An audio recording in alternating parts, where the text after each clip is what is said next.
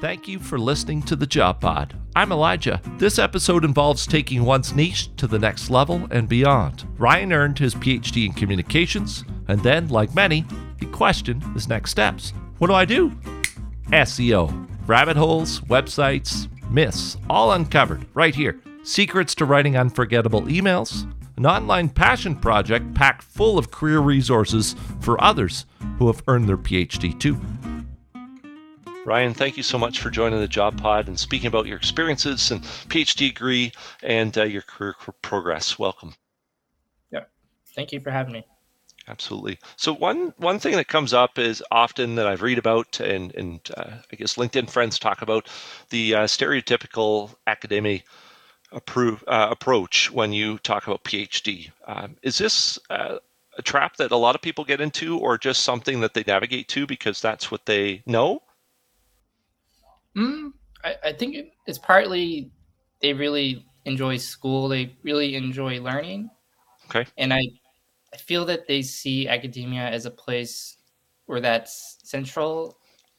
The idea of like learning, the idea of um, the idea of research. I I think there's just a lot of these these ideas that we associate with academia, which later on you learn that there's these also exist outside of academia. But I think they're just something that that makes sense while you're in school. Like academia is a logical next step because it's about learning about education.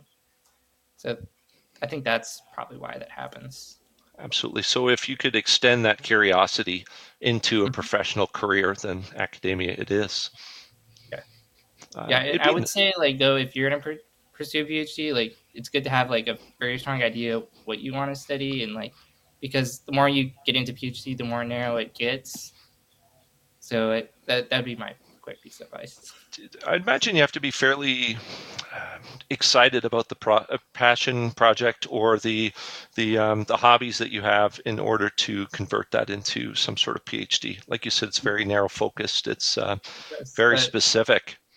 But I think it can lead to burnout because uh, I felt because I was originally interested in film studies and then I pivoted to social science research and I, I guess I was getting burnout on like traditional like film studies and media studies because I'm very curious about things. And then I I think it was just I was taking classes that I was like I feel like I've seen this before. I've done this before, and I was like I I'm like learning about new things. So once you're like I guess the idea of like once you get more narrow and then you're kind of seeing the same thing over again, it maybe it just you get burnout or something. It, it I don't know how to explain it. It, it feels like you have to have an extremely patient uh, time with yourself, and you have to yeah. be really invested uh, in mm-hmm. in the long haul, if I may, because otherwise, yeah. if you like something for three months, you go all in, and then that's the danger of losing that uh, that research and that education, uh, moving to the next. Interesting. Uh, you you are now in SEO, the um, the fancy uh, acronym that every web enthusiast uses these days. And, and mm-hmm. interestingly enough, you went from you know communications, uh, PhD, and others uh, media, and now you're moving over to you know websites and SEO. Um, you mentioned there was burnout, but in between there, there has to be some sort of aha moment. Was there a, a memory for you that kind of helped you get over that leap of faith to move to SEO as a professional yeah, career? No, sorry for interrupting. So I would say that inf- informational interviews were super important just talking to people from different points of life, people different job titles, they're really important for me because I was really interested in, you know, like I took some programming classes. So I was like, you know, I'm gonna be I want to be a data scientist. That makes the most sense. Like I'm a PhD. That that's what a lot of people do, or maybe UX research because that's what I see with people that have PhDs. Like that sounds pretty logical. But the more I talk to people the more I was kind of like, you know, maybe data science isn't for me, and you know, maybe UX isn't for me. But I ended up in SEO. I I think it's just because it just it blends like creative and technical mm. in a field like in this career path. And the more people I talk to, they're coming from different backgrounds. A lot of SEO folks I talk to, um, they come from like English backgrounds, journalism backgrounds. Some come from marketing background, like traditional marketing backgrounds. Like it was a it was a different mix of people with different backgrounds that interested me. And I think the more I was kind of working on my portfolio and my person my website to actually get it job outside of academia. I was like, I was like, I enjoy this and something that I want to pursue. And that's kind of why I started maybe looking at SEO. I, I didn't really have a website to really make it very uh, like I don't know what the word is like big because it was only one page, but I was starting to kind of learn kind of the basics of it and um, at least some of the kind of design aspects of it. But I just the more I learned about it, the more I talked to people, like it, it made made a lot of sense. Um, and it was, and I just I think with SEO too, if, especially if you're on like different clients, you're exposed to different um, industries and different uh, type of sectors. So like I at least where I'm currently at, like I'm exposed to all these different industries I didn't know about. So it kind of keeps things interesting. I don't, mm. and I can kind of become a sort of an expert in on certain accounts. Uh, I mean, I, am on finance uh, for one. Uh, I'm on like for individuals as well who are uh, in different sectors and industries. But um, yeah, I, I really enjoy it and it, it keeps me interested, which I think is really important it's it isn't like the love of my life. I it's not something that I um I don't know what the term is, but it keeps me happy. It pays the bills. It wasn't something when I was a kid that I was like, I'm gonna be an SEO person. it just it pays the bills and I enjoy it, and I and I I like learning about it. And I, I think that's all that really matters. Absolutely when you're making the transition from academia to say SEO and, in the path there, imagine mm-hmm. applying for jobs uh, may not have been as easy. Um, do, you, do you find that HR didn't really get the value of the PhD, uh, perhaps when you're starting mm-hmm. out or at mid-level SEO yeah, jobs? Yeah, initially when I started throwing out applications, when I was kind of looking at some data scientist roles and some, uh, I think even some UX roles, I, I just kind of threw out my applications as I didn't really have much uh, like industry experience. It was mostly academic experience. There was a lot of projects I've done, a lot of uh, a couple articles I was associated with, and like courses I've taught. But there wasn't anything that really kind of showed outside of academia experiences, uh, even not as much about impacts. Um, so I was kind of struggling hitting a, wall, a wall there. But once I started kind of exploring different opportunities outside of academia, like volunteering personal projects. Uh, and I, I, think the big thing was a SEO internship that I took last year. Is like a in-house uh, SEO opportunity. I was an I was an intern, and that helped a lot just for experience wise, but also just um, in terms of LinkedIn. I had a my headline was SEO intern, so I had a lot of email like InMail or email um, from like recruiters that were kind of interested just in my background because I was an intern, but I was also a PhD so I was able to kind of like tell a story in a way that sort of interested them, interested people because they saw that sort of those two titles together. Sure. Um, but yeah, so I, I, the internship was really the turning point for me because that, that was when I was started applying places and I was actually starting to get more feedback and kind of getting more interviews that way. But before that, it was kind of difficult um, just to get through the inter- the sort of initial um, application stage. But it was partly that and just continue networking. I just still talk, continue to talk to people, but it's weird. It's just like I had a summer where it just started. I could see the progress, and I think that really motivated me. Wonderful. Is there anything particular now uh, in your um, SEO role that you found to be surprisingly complicated or complex that you wouldn't have thought of before? Mm. Maybe everything's easy. Uh, well, there's a lot of different like rabbit holes. Like S- SEO is kind of like this umbrella where there can be different sort of specialties and disciplines within it.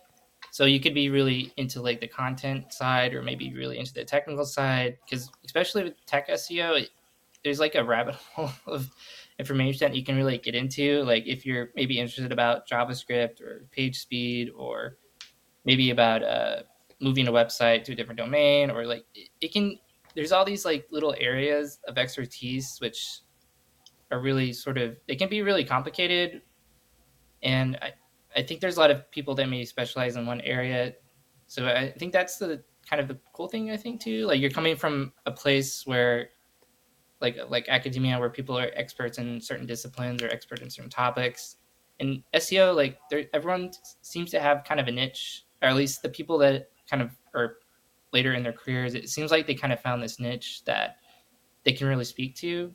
Because isn't it? It isn't as much like you're speaking just SEO generally, because that's not super exciting. But mm. if you can talk about a certain aspect of SEO, I, I think that can take you a lot longer. Makes sense. The um, the website you have is interesting because I, I first, uh, you know, uh, pardon me for assuming, but I thought, you know, maybe this is a side hustle or or gig that you have, but it seems like everything mm-hmm. is just there for free, which is wonderful. Is there anything particular besides, you know, just struggling through this process uh, to lead you to make the website?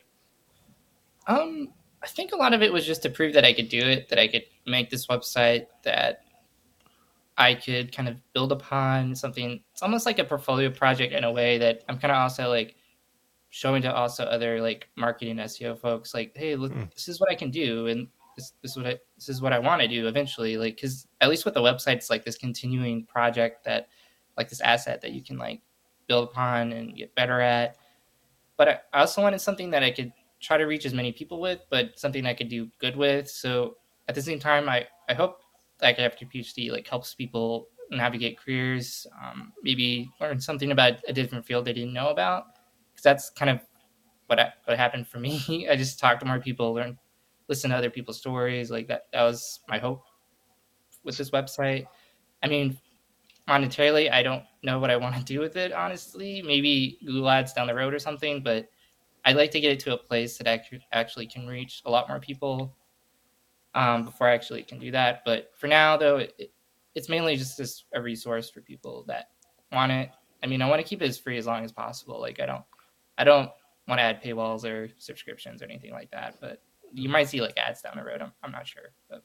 Gotcha. Do you have a goal for reach on your website or uh, audience? Uh, well, as I put out more content, I'm I'm hoping I can have like a maybe a larger sort of um, like organic sort of growth with the with the site. I, have been kind of looking more at like people also ask as uh, maybe opportunity because a lot of about career uh, pivoting and transition is about asking questions. So maybe using the website to like uh, as people are asking questions in Google search, like maybe they'll land upon my website in different ways. Maybe not just through like the brand name, like after PhD, um, but maybe in some uh, different areas. But I'm still kind of learning as I go in that regard. Because um, higher education, like th- this space is kind of interesting because it's not higher education, but it's like a blend of higher education and like just traditional like career websites. it, it's weird because there's a lot more websites that are popping up like this though. So I'm also kind of looking at other websites and kind of seeing what they're doing. But yeah, it, again, it's a learning process, but that's life. True, and you keep working at it, and that's all mm-hmm. you can do. But uh, if you're able to clear out some of the noise or filter out the noise, if I may, to to have a central resource for PhDs who are a bit lost uh, after uh, they received their degree, then perhaps uh, you've landed on something, and whether that grows soon or tomorrow or next year, uh, looking mm-hmm. forward to it for sure. So anything particular that uh, I, I guess uh, maybe PhD folks should start out with if they're kind of looking for work and, and maybe kind of hitting some roadblocks. Uh, beside being curious and asking questions, do you have any tips, ideas that maybe worked for you? you could share with others?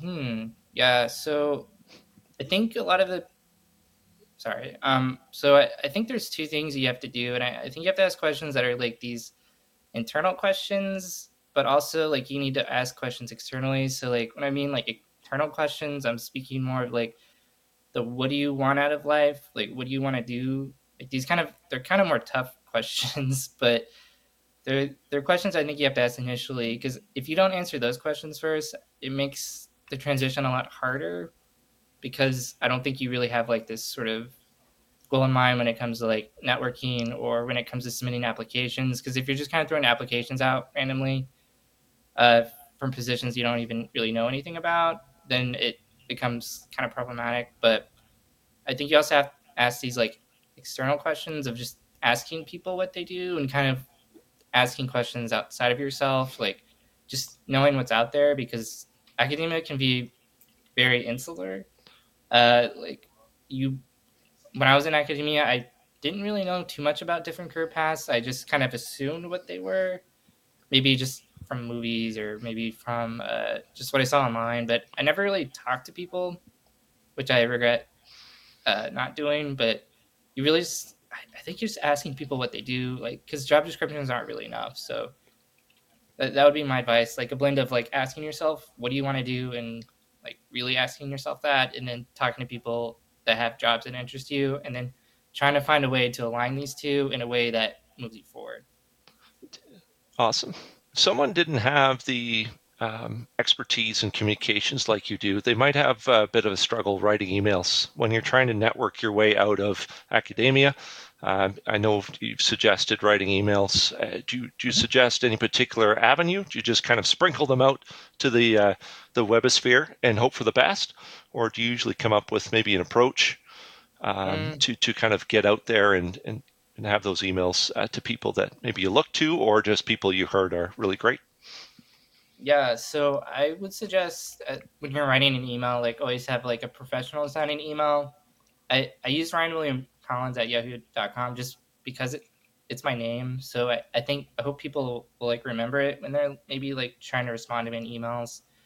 Um, but I would suggest also having a good tagline. Like you really want to catch their attention. You really because a lot of times I think of like when people are in an email, like where where they are at that time of day. Like if it's in the morning, they might be going through the email like if it's nine or ten o'clock. So I, I usually try to send emails around then if I'm looking for like informational interview, just so it's like at the top of their inbox. but usually I, I just kind of you want to keep it brief though. You just want to just a few sentences of like, hey, this is where I found your email, just so it's not kind of creepy or weird that someone's like contacting them. But if you found it off LinkedIn, you just say, hi, my name is Ryan. I I found your email off LinkedIn.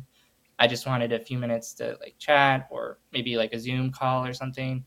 Um, but you, you can't always expect the person to like be okay with an informational interview or maybe like a Zoom call, but um, it, it doesn't hurt to ask or just for like even like five ten minutes if you just had a few questions or something like that. But um, but yeah, just keep it professional, like keep it short. Um, something maybe that'll interest them in the hook in the subject line or just in the content. Yeah, it, I don't think there's too much to it, but just keep in mind like they might get like a ton of emails. Like who knows? Gonna be patient. Keep yeah, trying. Definitely. Yeah, because it was it's funny because I had a I emailed I think it was uh, someone that I emailed, emailed them like before I finished my PhD like months ago, and then they finally got back to me, and then I just went on their podcast like a, a few weeks ago. Uh, but yeah, because I think he there's an article that he saw that I cited that he thought was interesting, and I don't know. This, this is kind of tangent, but you, you never know. Like you could send an email, and then like months later they could get back to you, and then that could be the opportunity you didn't think about. Uh, the more podcasts you're on, the better uh, to teach others uh, what you go through and how they can, you know, make it easier transition. So it's wonderful to hear, even if it is a couple months, worth waiting for, for sure. Yeah. It's SEO is great for you now, but have you thought of other um, opportunities down the road? Have you dreamed of things besides being an astronaut or, you know, a, a freelance media expert again? Uh, yeah. Uh, admittedly, yeah. I mean, I think I just had a LinkedIn post about this, but yeah, I, tend to like chase the shiny things. Uh, I mean, I I follow a lot of people that are in like programming, uh, mainly like engineering, and I'm I look at engineering, like software engineering, I'm like, you know, that sounds really interesting, but I think when I code extensively, it really stresses me out and gives me a headache. And I'm like, I don't know if that's the path for me. Like a lot of times where I, I look at different fields and I'm like, this looks pretty interesting and maybe I could do this. And then I'm like, the reality of it is I probably wouldn't enjoy it. At least with SEO, it's kind of this blend of technical creative. I'm not constantly coding or something where it, it might just stress me out and then I'll like go to bed and still think about coding it's just kind of nice. Like I can disconnect um, at the end of the day, for the most part. Um, yeah, I mean, I I kind of look at other things, kind of what's out there. I mean, I, I look at data analytics. Um, even though I kind of do that anyways. Like I, I was kind of thinking this too. Like I'm an SEO analyst. I'm kind of a blend of like just the traditional SEO, I guess, position specialist, but I'm also like a data analyst. So I kind of struggle with like, who do I want to be like in my career five years from now? But a lot of times I don't know if you know for sure, or you just kind of have to go through life and just kind of experiment and see what happens. I can't do those questions. I, I, I mean, I perform uh, the questions and answers as they go in interviews, but that, what do you want to do in five years? And when I want to say everything, I don't think that's the answer they're looking for. But I hear you when there's so many things that you just want to dabble in. Um, as you only get one life uh, to live, it's kind of hard to figure out yeah. what you want to do. And maybe you're changing the world in SEO in a couple of years. Who knows? Yeah, who knows? Time will tell. Uh, any particular uh, keywords that uh, are popular now, or do you hate when people talk about uh, these keywords and you want something more tangible uh, in SEO? Mm, you mean like kind of uh, like topics that might are, might be overblown or something? Yeah, are there are there topics that drive you nuts? in SEO, and, and people kind of go to these keywords because it makes them sound cool or or popular within the SEO world, or do you just wish that you know that wasn't as popular of a of an item? Well, yeah, I mean that's a good point. I mean, I, I feel like initially why I wasn't interested in SEO because I I thought it was a lot of scams. like mm. I thought it was a lot of like this black hat stuff or like lot of get like I think guest posting, uh, like buying links uh, especially in, on that side of things, can be really not great. But you really have to look for organizations that are doing SEO the right way, that are following Google's guidelines. Uh, so I would say like those are topics you should always stay clear of. Anything that's like buying links, uh, like guest posting, stuff like that. Um, I mean, there's other things that are kind of popping up about like AI, which I don't think is like a bad thing. Like AI written content. So I feel like that's a whole different podcast. um, but yeah, so I mean that's been pretty hot lately. Mm. Um, I think voice like voice SEO was a thing for a bit, but not anymore. Like, the more I learn, I'm still kind of I guess in my early career, so I'm still kind of seeing like understanding like the um like what the big topics are, especially that come and go but I'm just kind of spitballing the ones I've kind of see here, like on LinkedIn and Twitter and such. I, I never thought voice uh, SEO would be a thing, but uh, I suppose yeah, like because I think Google would recognize like mm. they would have a record of that. I'm not really sure. It's, it's um, opens your mind, especially when you get a deep dive into it. For those who are on the surface at a high level, they just hear the, the buzzwords and the trends, but here you are looking at uh, all the things that can relate and probably the question marks that uh, you'll solve mm-hmm. pretty soon. I hope you're able to take something away from this conversation as you grow professionally. So, how many times did I say absolutely in this episode? it's fine. There's always next time, right? Ryan, thank you so much for sharing this honest perspective about your SEO journey. I found it really cool. I'm Elijah. Thanks for listening to the Job Pod. I appreciate you.